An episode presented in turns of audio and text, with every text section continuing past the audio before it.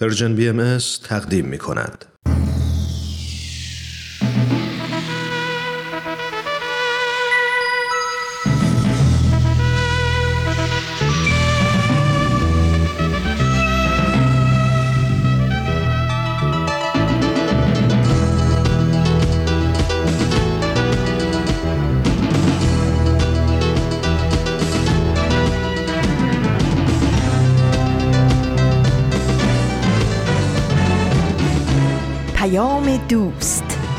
برنامه ای برای تفاهم و پیوند دلها.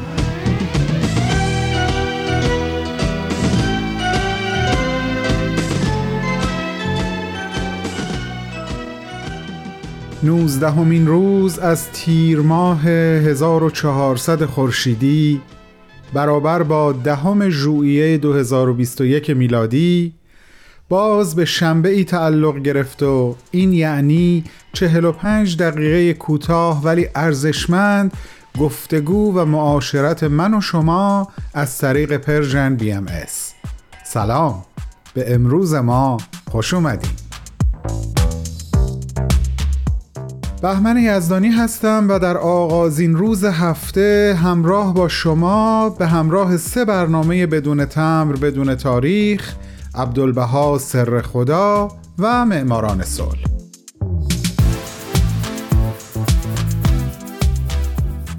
دوستان نامه امروز به بانوی نوشته شده که ایرانی نه اما حقیقتا هموطن من و شما محسوب میشه. بریم قسمت اول نامه رو با هم گوش کنیم. تو این میونه راه عمر یک نگاهی پشت سرت بنداز بهمن.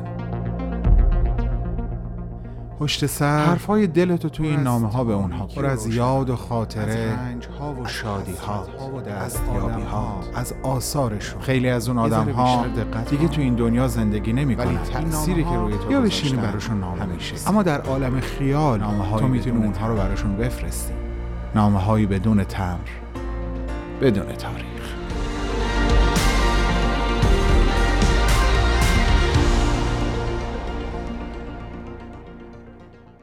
مرحبا آبلا. سینیز. سلام خانم. حالتون چطوره؟ چه دیر باهاتون آشنا شدم. اما خوشحالم که آشنا شدم.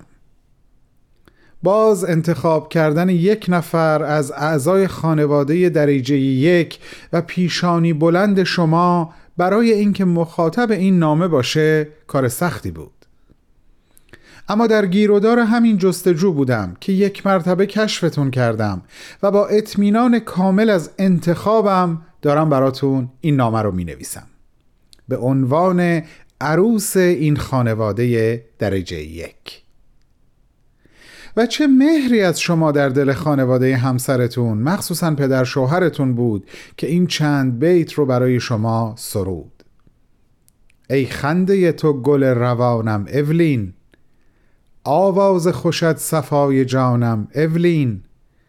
بازی کند انگشت تو در پرده ساز با ناله دلسوز نهانم اولین. و همینطور تا آخر. آخه پدر شوهر شما آدم معمولی نبود. جبار اسکرزاده بود کسی که در تبریز اولین کودکستان و بعدتر اولین مدرسه ناشنوایان را تأسیس کرد. نام اون کودکستان رو باغچه اطفال و نام هر معلم رو باغچبان گذاشت. و اینجا بود که نام خانوادگی خودش رو هم تغییر داد تا اسم و رسمش با هم در هماهنگی کامل قرار بگیره و این گونه شد که او جبار باغچبان نام گرفت. بله اولین بانو. جبار باغچبان پدر سمین باغچبان یعنی پسری که برای آموختن موسیقی به کنسرواتوار آنکارا در ترکیه آمده بود و شما با او همکلاسی شدی. اول اصلا از او خوشت نمی اومد. اما بعد چنان عاشقش شدی که یک سال بعد از بازگشت سمین به ایران طبق قولی که به او داده بودی به ایران مهاجرت و با سمین باغچبان ازدواج کردی. اولین بانو تو آنچنان مهر ایران و ایرانیان رو به دل گرفتی و به ایران خدمت کردی که به سختی میشه باور کرد خودت ایرانی نیستی تو گروه کر بانوان رو در ایران تأسیس کردی و سالها معلم آواز اونها بودی تو بر روی سروده های همسرت موسیقی خلق کردی و اونها رو به اجرا درآوردی. امروز اونها میراث ارزشمندی برای کودکان ایران زمین محسوب میشه.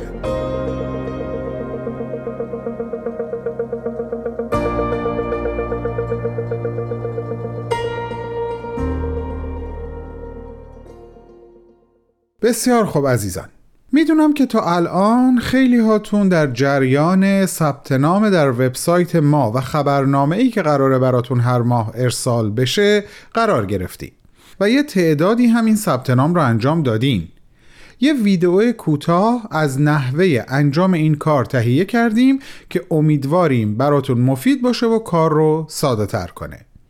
www.persianbms .org رو فراموش نکنید حالا این شما و این قسمتی دیگه از برنامه عبدالبها سر خدا.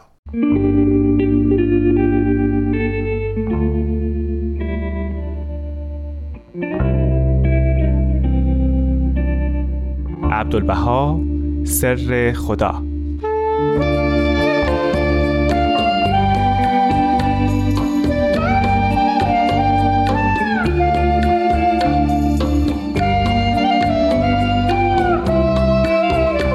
دوستان عزیز و شنوندگان گرامی درود و سلام حضور همه شما. من پارسا فنایان هستم مجری این برنامه عبدالبها سر خدا.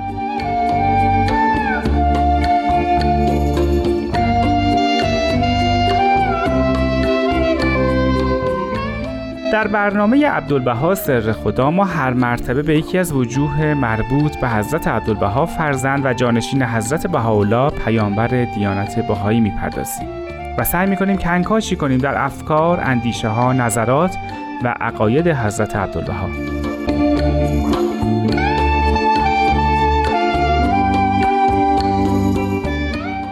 حضرت بهاءالله میفرمایند تو با لمن والا که و سقر لمن آدا کرد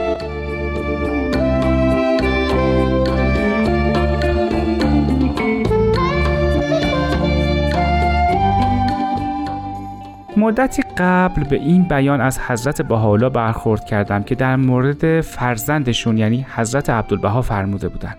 از جناب فرید خواستم که این هفته در این مورد صحبت کنیم که ما در این بیان با چه چیزی روبرو هستیم آره این بیان در لوح حضرت بهاءالله در بیان عظمت و شکوه حضرت عبدالبها جاری شده.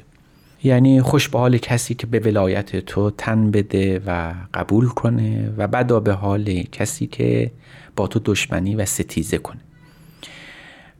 اول بگم که این بیان ما رو به یاد معصورات اسلامی میندازه که در خصوص ائمه شیعی هم این گفتار بوده. در زیرت جامعه می‌خوانیم. سعد من والاکم و حلک من آداکم. یعنی سعادتمند است کسی که به ولایت تو قائل باشه و به حلاکت برسه. آن کسی که بر توش بر شماها دشمنی می‌کنه. بله این درسته. این بیان حضرت بهاءالله اشاره داره به مسئله ولایت. اگر ولایت الهی رو قبول نکنیم در حقیقت ارتباط بین عالم ام و عالم خلق یعنی بین پیامبران مظاهر ظهور رو با خودمون گسستیم. و این فقط به این معنا نیست که یک گسستی رخ بده. انکار همه شعون و کمالات خداونده. یعنی به عبارت دیگه اگر به ولایت حضرت عبدالبها کسی قائل نشه منکر میشه تمام نعمتهایی رو که خداوند توسط حضرت بهاءالله شارع آین بهایی به خلق عرضه کرده. همونطور در دیانت اسلام اگر کسی این ولایت رو نپذیره به نوعی منکر است همه اون ارتباطات و توحیدی که خداوند به زحمت برای بشر عرضه کرده. به همین سبب ما می‌بینیم که مسئله ولایت در اینجا مورد عنایت حضرت بهاءالله قرار گرفته. در مورد حضرت عبدالبها. می‌دانیم که مسئله ولایت از نگاه متفکران قرن ششم هجری به این طرف مسئله عمیقی بود. اگرچه در همون اوائل اسلام هم که وقتی ما با امامان شیعی تحت عنوان ولایت کبرا یا ولایت الهی روبرو می شدیم مسئله بود.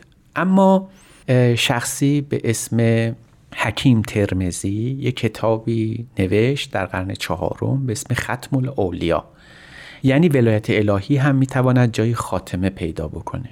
به همین سبب این مسئله ولایت معما بود و همچنان هم معما هست که چیست ولایت که ما معتقدیم اگر نباشه شاید شناخت پیامبر خدا و خود خداوند اگر غیر ممکن نباشه خیلی دشوار خواهد بود. به همین سبب گفتن ولایت تجلیگاه کمال پیامبر خداست در هدایت و ارشاد. یعنی ولی الله کسی محسوب میشه که بتواند خلق رو مطابق با اون دستوری که خداوند در کتاب خودش ارائه داده بتونه دلالت و هدایت و ارشاد بکنه.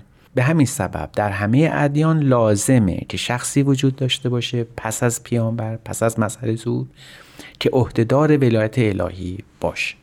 در جهان اسلام مسئله ولایت. از نگاه شیعیان ائمه هستند. امامان شیعی عهدهدار چنین ولایت و خلافتی هستند. اما از نگاه غیر شیعی این مسئله ولایت از بین که نمیره. الله ولی الذین آمنو. این که دیگه از بین نمی‌رفته. پس بعد کسانی می بوده باشند که به مقام ولایت الهی رسیده باشند به این علت بود که حکیم ترمزی اون ختم الاولیا رو نوشت.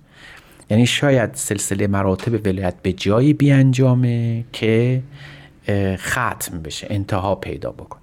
بعد از حکیم ترمزی ابن عربی مسئله ولایت رو به دو گونه مطرح کرد. از سوی می‌دید که ولایت به خداوند اطلاق شده. از سوی هم به انسان. به همین خاطر او معتقد به دو ولایت شد.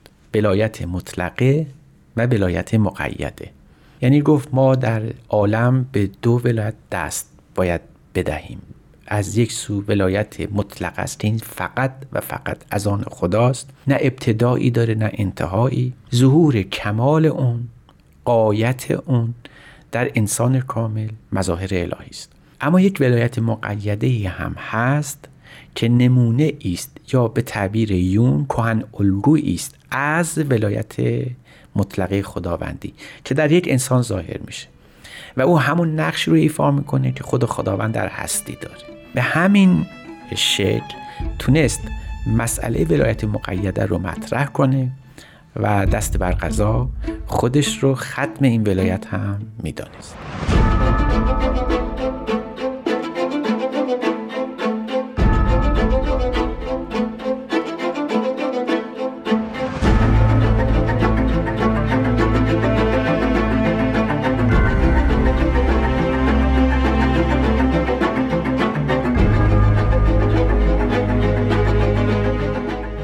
از جناب فرید خواستم که کمی بیشتر در مورد ولایت مطلقه و ولایت مقیده توضیح بدن و ازشون پرسیدم که آیا ولایت مطلقه و ولایت مقیده نمونه‌ای در عالم انسانی داشته یا داره؟ بله در واقع ولایت قبول حضور خداوند در هستی است یعنی خداوند پد از مظاهر مقدسه قطع ارتباط نمی‌کنه و هنوزم هست. منتها در قمیس یک شخصه در قمیس یک انسانه که اگرچه پیانبر نیست مظهر ظهور نیست اما درست همون کمالات او رو داره. به جهت تبیین آثار به جهت هدایت و ارشاد به جهت به سرانجام رسوندن دین الله که همون کتاب خداوند باشه. این ولایت مطلقه خب در این حوزه وظایف فقط مربوط به مظاهر ظهور میشه. خداوند ولی هست ولی ولایت مطلقه او در انسان کامل در اندیشه باهایی مظاهر ظهور یا پیانبران خدا هست. ابن عربی او رو هم میپذیره. اما ولایت مقیده گونه دیگری است شکل دیگری است. یک نمونه ای از همون ولایت مطلق است اما در اشل محدودتر و مختصرترش. یعنی می شود گفت یک شخصی هست که آینه میشه برای ظهور پیانبر خدا. یک نمونه است از اون خرمن بی انتهای کمالات خداوند. خلاصه است چکیده است از هر چی که در پیانبران خدا دیده میشه. این تصور این فکر باعث می شد افرادی جایگاه پیانبران خدا رو به عهده بگیرن. برای همین هم مسئله جانشینی در مظاهر زور به وجود می اومد حضرت بها میفرمایند که ولایت مطلقه اصولا مربوط به مظاهر زور یا پیامبران خداست. اما وقتی در مورد حضرت عبدالبها میفرمایند تو بال من والاکه یعنی خوش به حال کسی که به ولایت تو تن بده قبول کنه. اینجا اون صحبت از ولایت مقید است. به اتمش و به کمالش. اینجا حضرت عبدالبها نه تنها فقط جهت تبیین آیات هستند که باید در جای دیگری بیشتر راجع به این موضوع صحبت کنیم اما در عین حال منبع سعادت نوع انسانی هم تلقی میشن یعنی به حیات طیبه در دو عالم ایشون رسیدن. یعنی هم این که ما با نگاه بر عبدالبها می‌فهمیم چطوری می‌تونیم در این جهان سعادتمند بشیم و چطور راه رو در این زندگی انتخاب کنیم که به سعادت دنیای بعد هم نائل بشیم. حیات طیبه هم در این جهان هم در جهان بعد. در گروه تأسی به این ولایت مقیده یعنی حضرت عبدالبهاست از طرف دیگر ما وقتی که پا جای قدمگاه حضرت عبدالبها می‌ذاریم؟ یعنی می‌خواهیم تقلید کنیم از او بعد به شکل زندگی او هم توجه بکنیم. زندگی حضرت عبدالبها خلاصه است از اعمال خیریه و قبول اعمالی که حتی سرانجامی پیدا نکنه اما خیر الهی است. اعمال خیری که از حضرت عبدالبها صادر شده به وفور در همه جا مشاهده میشه. نوع خدمت ایشون. نوع تلقی ایشون از زندگی نوع تبلیغ دین الله. همه اینها اون اعمال خیریه هستند حتی اگر بعضی از اونها به سرانجام نرسه. مثلا حضرت عبدالبها در سفرهای اروپا و آمریکای خودشون انتظار بیش از آنچه که انجام شد داشتن. و برای همین هم قصد داشتن که افراد دیگری رو برای کمال اون سفر خودشون به آمریکا و اروپا بفرستن. اما اینها در حوزه رفتار هست عبدالبها به نحو کامل از جانب هست عبدالبها به سرانجام رسید.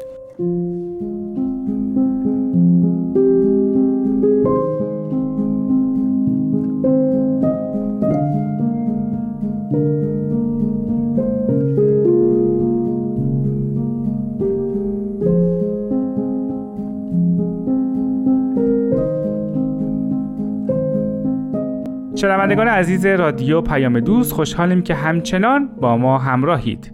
همونطور که متوجه شدیم حضرت عبدالبها سرچشمه همه اعمال خیر هستند. از طرفی به باور بهاییان اون حضرت مسئله اعلای دیانت بهایی و ما بهاییان هر قدمی برمیداریم نگاهمون به حضرت عبدالبهاست. از جناب فرید پرسیدم اگه من به عنوان یک انسان عمل خیری انجام بدم از کجا می‌تونم بفهمم این همونیه که اگه حضرت عبدالبها هم انجام می‌دادن همینطوری که من انجام دادم انجام می‌دادن. ملاک من برای درستی عمل خیر چیه؟ نکته حساس همینه که بفهمیم که حضرت عبدالبها خدمت کردن. ما هم به تأثیر با ایشون خدمت می‌کنیم. حضرت عبدالبها مهربانن. ما هم سعی می‌کنیم مهربان باشیم. از کجا بدانیم؟ به همون شیوه و به همون سیاق راه درست رو داریم طی می‌کنیم. اینجاست که ولایت بطن خودش رو آشکار می‌کنه. از نظر حضرت عبدالبها قبول ولایت الهیه شخص رو آماده قبول همه بلاها و رنجهای دنیا می‌کنه. از نظر حضرت عبدالبها وقتی می‌تونیم مطمئن بشیم که راه رو درست انتخاب کردیم که در راه کمال قبول همه سختی ها و رنج ها و مصیبت ها رو بکنیم. اونجایی که هست به حالا میفرمایند بلایی عنایتی ظاهر و نارون و نقمتون و باطن و نورون و رحمه یعنی بلایایی که از طرف من بر شما وارد میشه عنایت من بر شماست. درسته که ظاهر اونها رنج افزاست و ناخوشاینده اما باطن اونها حتما رحمت و نور خداوندی است. این که هست با ولایت هستن به ما آموختن که در راه کمال باید تمام مصیبت های جهان رو هم به جان و دل قبول کرد. یادم هست که حضرت عبدالبها در ضمن یک خاطری از ایام جوانی خودشون این نکته رو مطرح فرمودن. فرمان کودک بودم. در محضر حضرت بهاءالله ایستاده بودم. حضرت بهاءالله یک بیت از قصیده از ورقایه رو بر من خواندن. خل دعو الحب او فرض به ماجرا. یعنی یا دعوی محبت نکن یا به تمام رنج ها و بلاهایی که بر تو مقدر کردم راضی باش. حضرت عبدالبها فرمان همان موقع عبدالبها فکر خال خیش کرد. و فهمید که باید در طول زندگیش تا مادام الحیات قائم به خدمت و قبول همه مصیبت ها و رنج های دنیا رو بکنه. زندگی حضرت عبدالبها تمثل ولایت الهی است. یعنی اینکه در راه حق و فی سبیل الله برای ظهور کمالات نوع انسانی تا مادام الحیات قبول همه سختی ها رو کرد. هرگز خسته نشد. هرگز پا پس نگذاشت. هرگز مایوس نشد. به رغم اینکه می‌دید جهان رو به حق دعوت می‌کنه. ولی جهان او بی التفات به حق و مظهر زوره هرگز روی خشم نشان نداد. هرگز غضبناک نشد. مایه امید بود و امیدواری رو به همه القا می‌کرد. حضرت عبدالبها ولایت مقیده الهی هستند یعنی اینکه تونستن به ما نشون بدن که هیچگاه انسانی که روی او وجه او به خدا متوجه است هرگز نمی‌تونه از جمال خداوند چشم بپوشه و روی برتابه. حتی اگر بهترین ها و شاید هم سختترین های جهان به سراغ او بره از مسیری که انتهای او وصول به خداونده یعنی کمالات و رفاه نوع انسانی پا پس نکشه و مستقیم به همون سمت و به همون جهت ادامه طریق بده.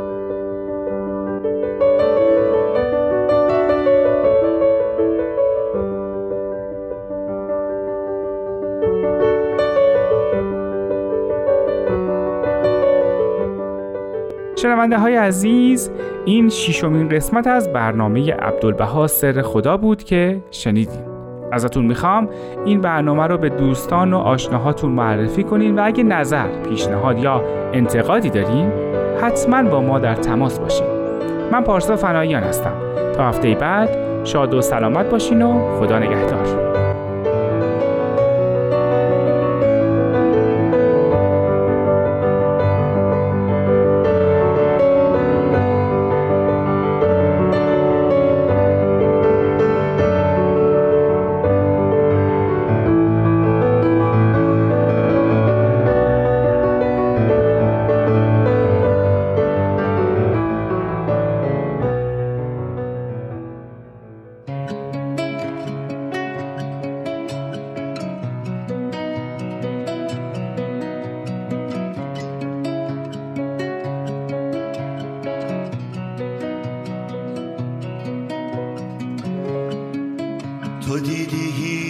هیچ عاشق را که سیری بود از این صدا تو دیدی هیچ ماهی را که او شد سیر از این دریا تو دیدی هیچ نقشی را که از نقاش بگریزد تو دیدی هیچ فامق را که از را خواهد از از را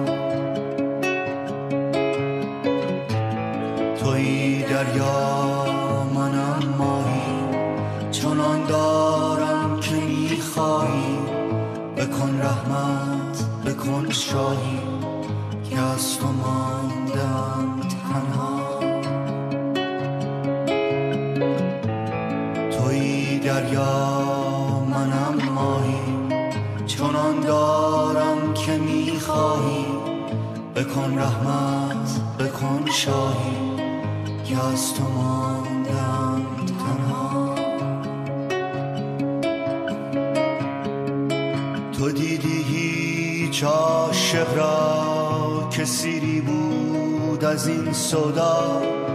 تو دیدی هیچ ماهی را که او شد سیر از این دریا؟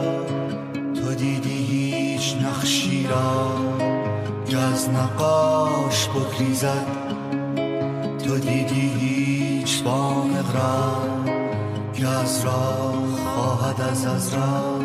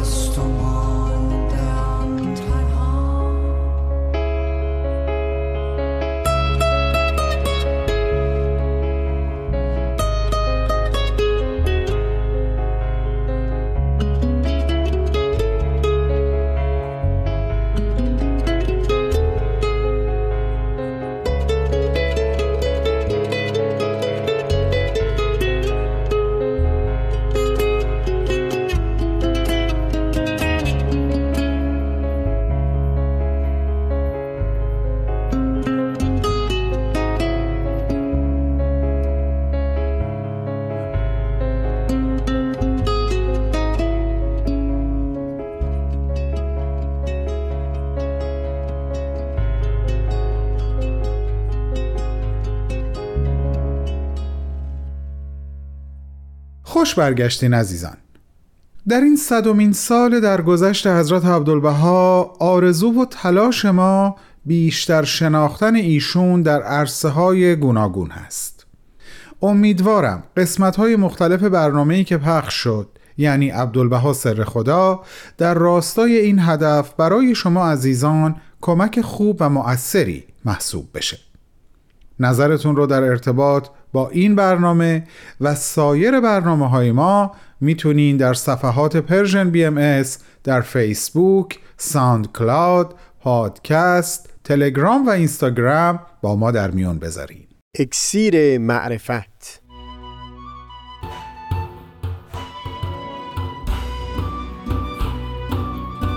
مروری بر مضامین کتاب ایقان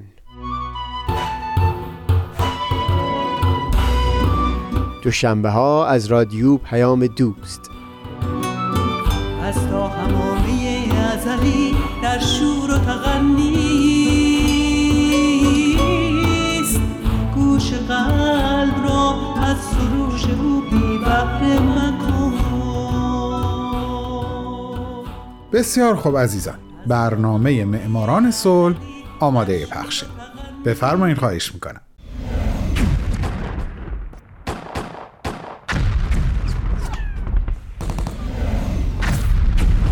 معماران صلح.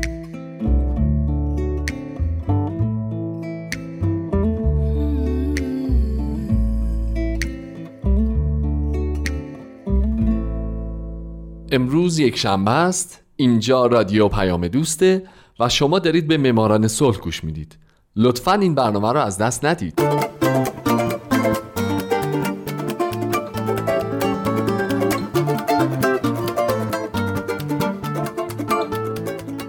سلام به شما. به معماران صلح خوش اومدید. من تو این برنامه سعی می‌کنم به زنان و مردان و شرکت ها و مؤسساتی بپردازم که به خاطر فعالیت هاشون به نوبل صلح دست پیدا کردن.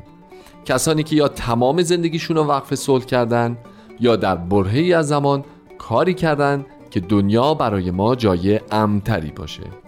من هومن عبدی هستم و از شما دعوت می‌کنم که به معماران صلح شماره 21 گوش بدید.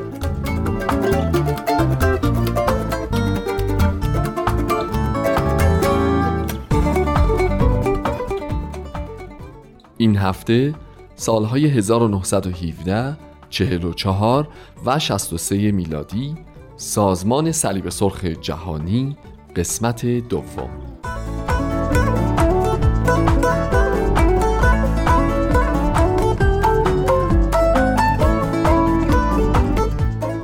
اگه یادتون باشه که حتما هست هفته پیش درباره سازمان صلیب سرخ جهانی و اینکه چجوری به وجود اومد و چه کارهایی باید بکنه و انتخاب آرمش و اینجور چیزا صحبت کردم. و گفتم کسی که اولین بار پیشنهاد داد یه همچین سازمانی به وجود بیاد تا به مصدومین و کشته شدگان جنگ بپردازه خودش هم در اولین دوره برگزاری نوبل صلح جایزه گرفته. پس با این حساب سازمان صلیب سرخ جهانی تا حالا چهار بار نوبل صلح گرفته و حالا حالاها به نظر می‌رسه که کسی عمرن به گرد پاش نخواهد رسید.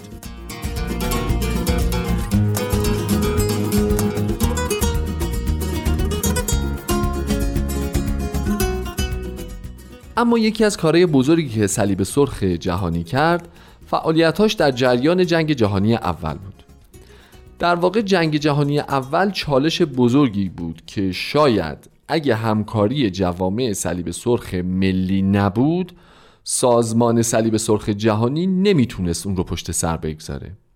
پرستاران صلیب سرخ از سراسر جهان از آمریکا بگیرید تا ژاپن اومدن تو میدون. البته نه میدون جنگ بلکه میدون کمک رسانی و خدمات پزشکی به جنگجویان کلیه طرفهای درگیر در جنگ.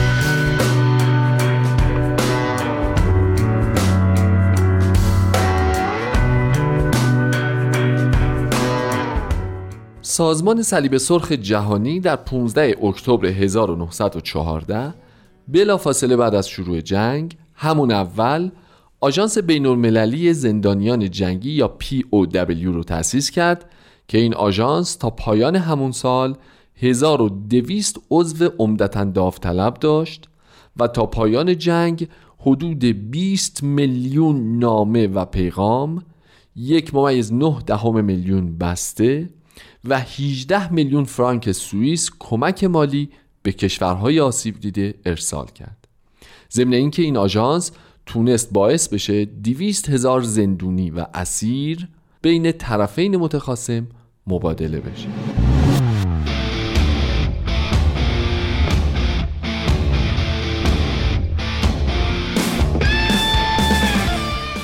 یه چیز جالبم بهتون بگم که همین الان صلیب سرخ یه آرشیو هفت میلیونی داره از کارت های سازمانی آژانس بین المللی زندانیان جنگی مربوط به سالهای 1914 تا 21 که هر کدومشون معرف یه زندانی یا یک سرباز مفقود الاثره همین کارتا باعث شد که حدود دو میلیون زندانی جنگی شناسایی بشن و با خانواده هاشون تماس بگیرن.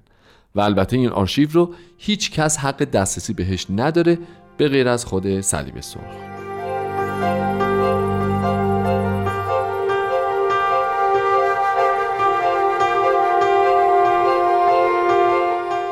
از دیگر کارهای صلیب سرخ در جنگ جهانی اول این بود که بر شکایات واصله مبنی بر نقض حقوق بشری که از دولتهای درگیر جنگ می‌شد نظارت داشته باشه.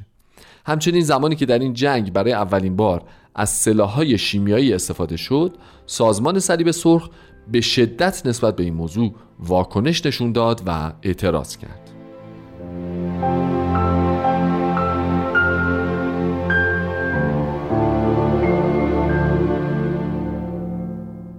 صلیب سرخ در جریان جنگ همچنین به یاری مردم غیر نظامی شتافت.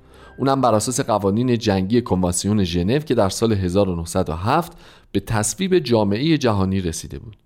ضمن اینکه صلیب سرخ تا پایان جنگ از 524 اردوگاه در سراسر اروپا به وسیله 41 نماینده دیدن کرد.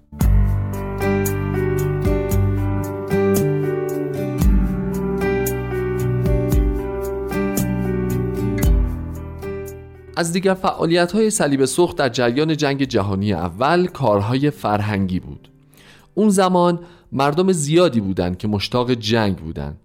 بنابراین صلیب سرخ کارت پستال هایی رو طی دو سال از 1916 تا 18 چاپ و منتشر کرد از اردوگاه های بین المللی زندانیان جنگی. این تصاویر نمایانگر فعالیت های روزمره زندان از جمله توزیع نامه های رسیده از خانواده ها بین زندانیان بود. هدف این سازمان از این اقدام ایجاد امید و تسلای خاطر در قلب خانواده های زندانیان بود همچنین نشون دادن واقعیت جنگ به اونها.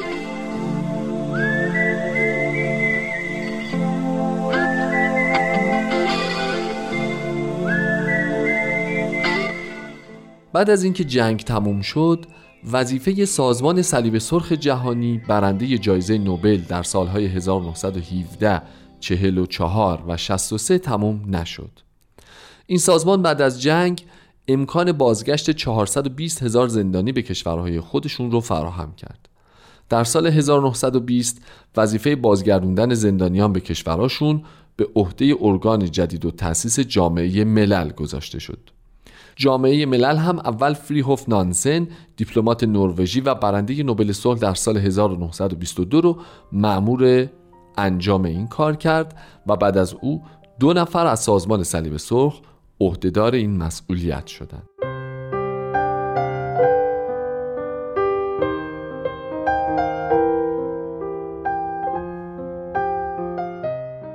صلیب سرخ بعد از جنگ و در سال 1923 بنا به نیازهایی که داشت تغییراتی رو در سیستم خودش انجام داد از جمله اینکه در اون زمان فقط شهروندان ژنو می‌تونستند در این سازمان خدمت بکنن. اما از اون سال به بعد دیگه همه سوئیسی ها می‌تونستن در صلیب سرخ به خدمت مشغول بشن. همچنین با توجه به تجربیات جنگ متممی در سال 1925 به عهدنامه ژنو الحاق شد که استفاده از گازهای خفه کننده و مسمومیت زا و سلاحهای میکروبی رو ممنوع اعلام می‌کرد. چهار سال بعد عهدنامه اصلی بازبینی شد و دومین عهدنامه ژنو راجع به رفتار با زندانیان جنگ تدوین شد.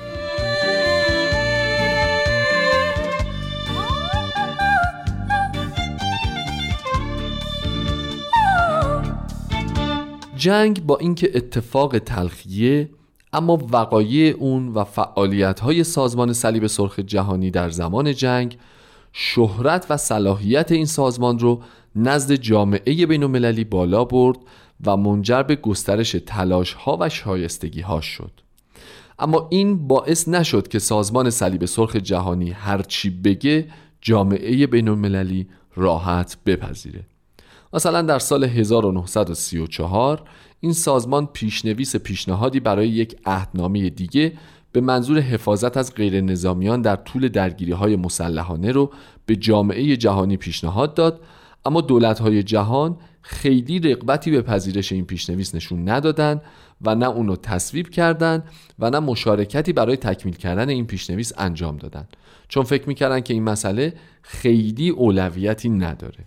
اما وقتی جنگ جهانی دوم شروع شد احتمالا باید به این نتیجه دیگه رسیده باشند که بدجوری اشتباه می‌کرد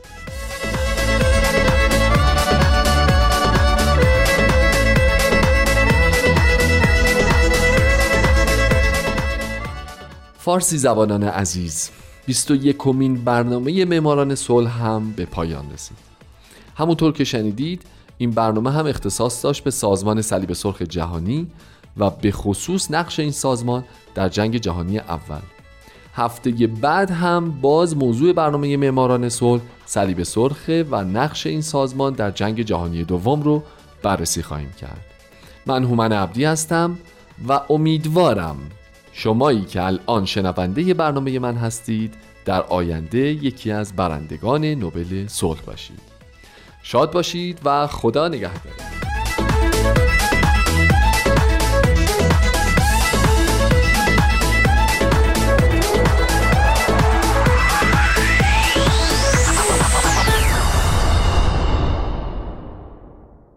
سلام و خسته نباشید خدمت همه شما. حضرت بهاءالله شارع آین بهایی که پیام آور صلح برای جهان هستند بیانی دارند به این مضمون که حقیقتا عالم یک وطن محسوب میشه و همه انسانها اهل این وطن هستند افرادی مثل اولین که مخاطب نامه امروزمون هست نمونه های زیبا و درخشان برای اثبات این حقیقت هستند اینطور نیست؟ بریم قسمت دوم نامه رو با هم گوش کنیم.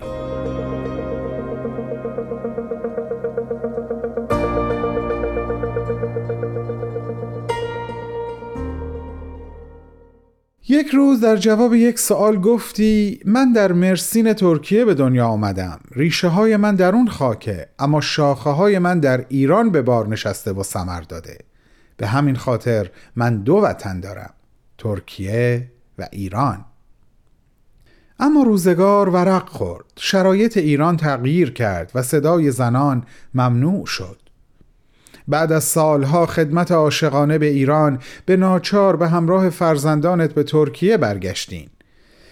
وقتی میخوندم که چقدر اون اوائل به خصوص قبل از اینکه همسرت سمین به شما ملحق بشه به لحاظ مالی تحت فشار بودی قلبم فشرده میشه. اما تو کم نیاوردی.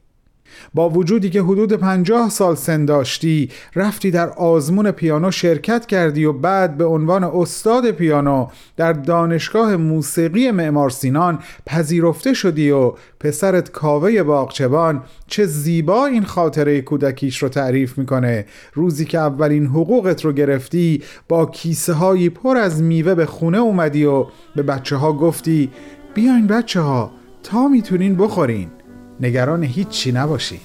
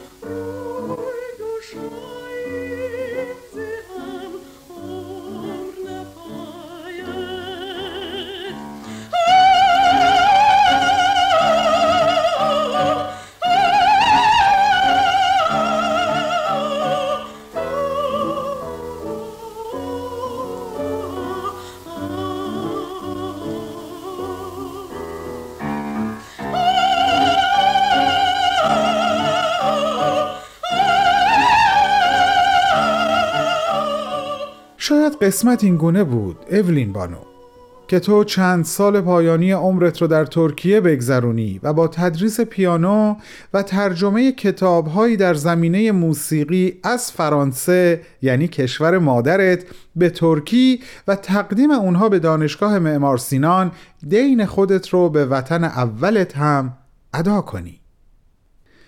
ممنونم و ممنونیم. به خاطر همه زحمت هایی که برای ایران عزیزمون کشیدی. ایرانی که برای خود تو هم به اندازه ترکیه زیبات زیبا و عزیز بود. با عشق، احترام و ارادتی جاودانه به عروس خانواده سربلند باغچبان بانو اولین باغچبان. بهمن و دوستانش.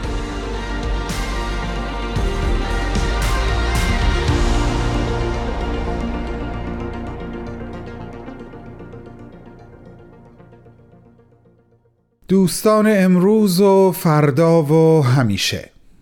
به قول معروف فرصت کوتاه بود اما یگانه بود و هیچ کم نداشت. شما رو به محبت حقیقی و قلبی خودم و همه همکارانم در پرژن بی ام اطمینان میدم و تا شنبه آینده شما رو به خالقی میسپارم که از ما به ما مهربان تره پاینده باشین. خدا حافظ